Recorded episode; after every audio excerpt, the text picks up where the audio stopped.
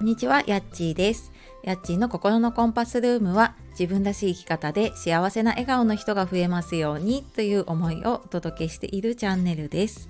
本日もお聴きくださいましてありがとうございます。えー、3月ももう8日になりますね。早いですよね。はい、いかがお過ごしでしょうか？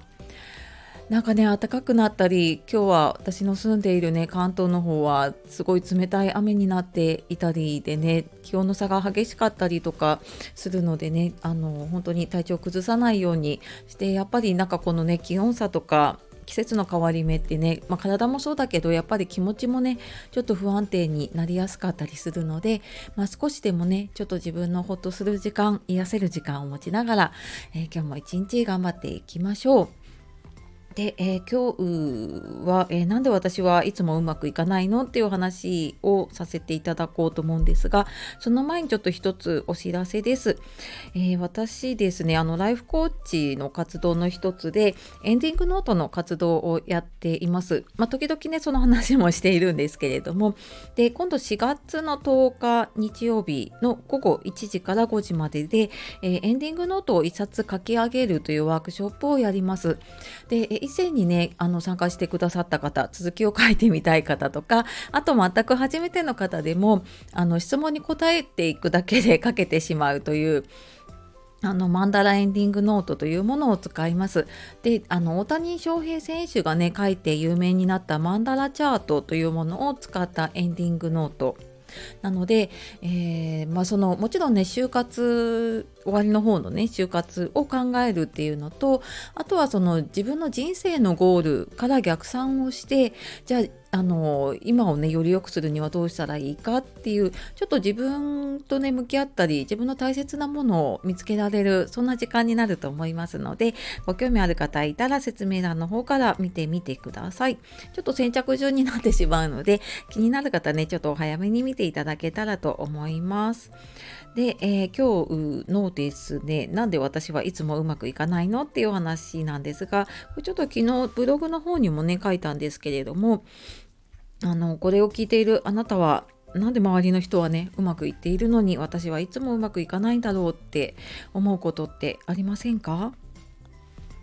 ね、これ私もなんか以前はいつも周りと比べてななんか勝手に落ち込んでね でもなんか、えーと、今 SNS でね皆さんいろんな発信をして結構うまくいっていることとかあとちょっとキラキラしたことをね あの発信しているように見えるともうなんで私だけダメなんだろうみたいなねでなんかしばらく SNS を見なかった時期なんかも あったかなっていうふうに思うので、まあ、本当にねよくわかります。でやっぱり今もねあのご相談受けてたりするとやっぱりこういう悩みがねすごく多かったりするんですよね。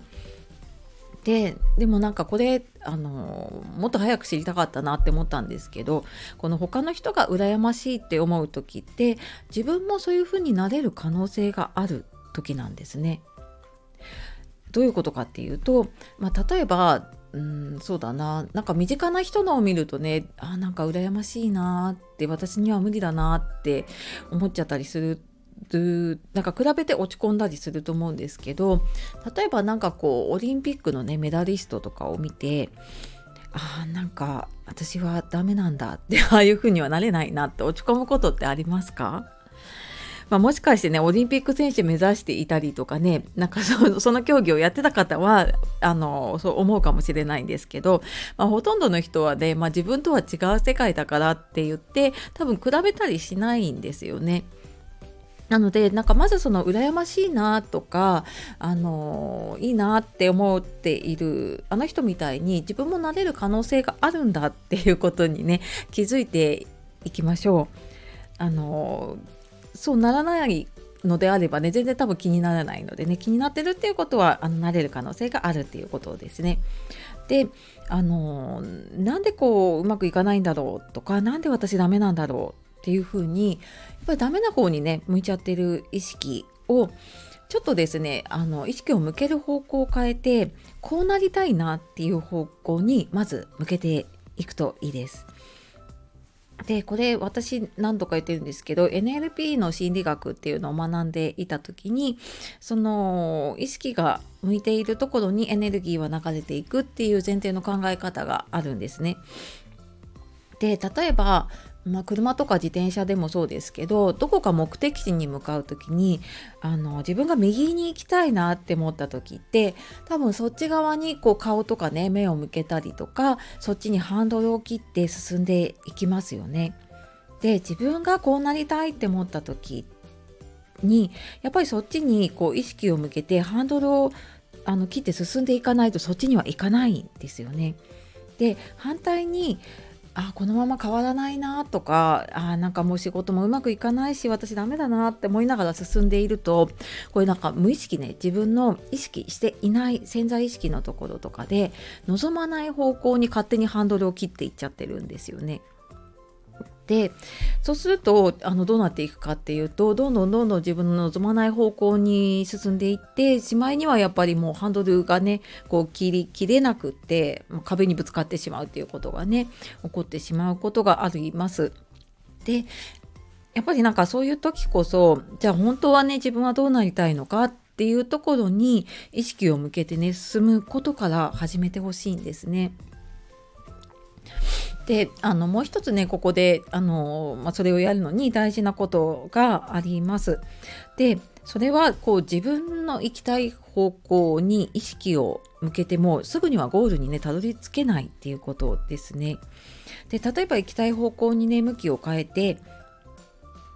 でそこからこう進み出すまでってやっぱりものすごい負荷がかかるんですよね。まあ、何か新しいことを始めようって思った時もそうだしちょっとこれを変えてこういうふうにやってみようって思った時で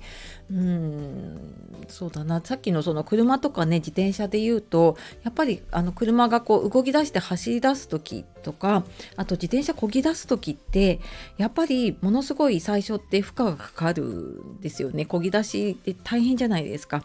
だけどあの、まあ、それと同じでねやっぱり人生のこう方向を変えたりとか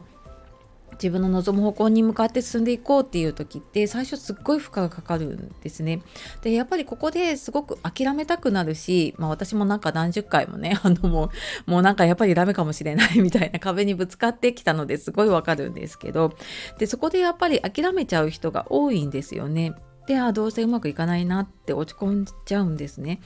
だけどなんかその結果が見えるまでの期間、まあ、どれくらいかねわからないからすごい辛いこともあるしなんか先がね見えなくて不安になることもあるんだけどでも自分はね大丈夫って信じてでその行きたい方向に意識を向けてね進み続けていると多分気がついたらあれ？なんか前より楽に進めてるなっていうふうに気づいてであの気がついたら多分その行きたい未来にね近づいているっていうことがあの必ず起きます。うん、なのでなんか自分のこうこうなりたいっていう方向叶えたい未来に向けてねあの進んでいってもらいたいというかね進んでいけるといいなっていうふうに思います。なので、えーと、と今日のねなんで私はうまくいかないのっていう話なんですけれどもうんと、なんでうまくいかないんだろうって思った時にはじゃあどうしたらねうまくいくかなっていう方向にちょっとこうなりたいなっていう方向にね意識を向けていくといいですよっていうお話をさせていただきました、えー、ちょっと長くなってきてしまいましたが、えー、最後までお聴きくださいましてありがとうございました、えー、なかなかねあの大変なことも多いし不安なことも多いしねなんとなく世の中的にねですけれどもあのね、みんなで少しずつ頑張ってやっていきましょう。はい。では素敵な一日をお過ごしください。さようなら。またね